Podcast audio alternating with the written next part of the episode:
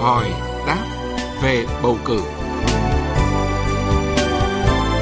Hỏi đáp về bầu cử.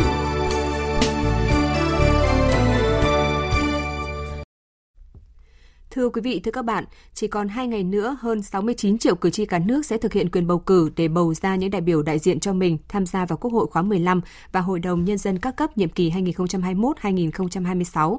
Trong chuyên mục hỏi đáp về bầu cử ngày hôm nay, luật sư Nguyễn Ngọc Lan, đoàn luật sư Hà Nội sẽ thông tin cụ thể đến quý vị và các bạn về việc ghi phiếu bầu, những trường hợp được nhờ người khác viết hộ phiếu, bỏ hộ phiếu bầu cử và việc xử lý đối với những sự kiện bất ngờ làm gián đoạn cuộc bầu phiếu. Và bây giờ, xin được mời biên tập viên Đỗ Minh cùng trao đổi với luật sư Nguyễn Ngọc Lan. Xin được hỏi luật sư là cái việc cử tri mà ghi phiếu bầu thì được thực hiện như thế nào cho đúng quy định của pháp luật? Cái việc mà cử tri ghi ghi phiếu bầu thì chúng ta thấy là này ở trên mỗi phiếu bầu sẽ có danh sách ạ, của các ứng viên rồi. Cử tri mà thấy rằng không muốn bầu ai thì cử tri sẽ gạch tên người đó. Nhưng cái quan trọng là gạch như thế nào đây này. Đấy, thì chúng ta thấy ạ, gạch giữa và gạch kéo dài hết cả tên của cái của cái ứng viên đó. Đấy là cái mà để đảm bảo là phải gạch hết, gạch hết cả họ tên của người ta luôn và dùng bằng một đường thẳng để gạch. Và tuyệt nhiên chúng ta không được để lại bất cứ ký hiệu nào với bất cứ phiếu nào mà ví dụ như là chỉ gạch mỗi cái tên thôi chẳng hạn. Đấy không được gọi là phiếu hợp lệ. Hoặc là chúng ta gạch chân cũng không được gọi đấy là phiếu hợp lệ.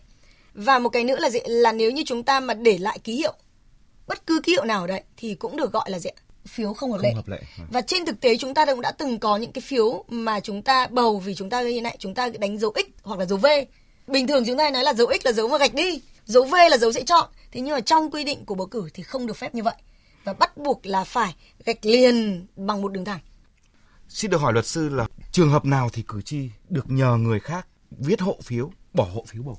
Vâng ạ, trên thực tế thì chúng ta thấy bởi vì là thế này là không phải ai cũng có được cái điều kiện là ví dụ như biết đọc biết viết hoặc là không phải ai cũng có điều kiện có thể đến được cái điểm bầu cử.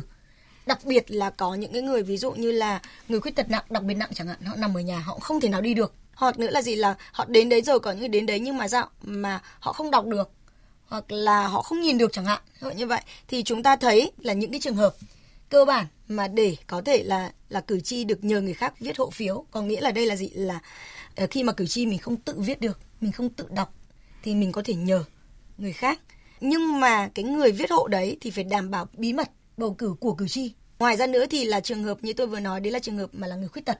Thì đối với người khuyết tật mà không tự bỏ phiếu bầu cử được thì có thể nhờ nhờ người khác bỏ phiếu vào hòm phiếu thay mình.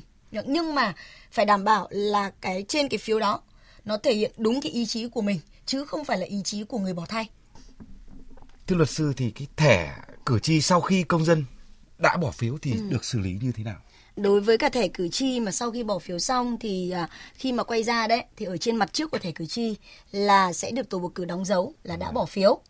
Và sau đó thì à, cái thẻ cử tri đó thì sẽ được đưa lại cho cử tri để cử tri giữ lại khẳng định là đã bầu cử xong những sự kiện bất ngờ làm gián đoạn cuộc bỏ phiếu thì được xử lý như thế nào Trong cái điều 71 của luật bầu cử đại biểu Quốc hội và đại biểu Hội đồng Nhân dân các cấp năm 2015 thì việc bỏ phiếu phải được tiến hành một cách liên tục trong toàn bộ cái ngày bầu cử đó.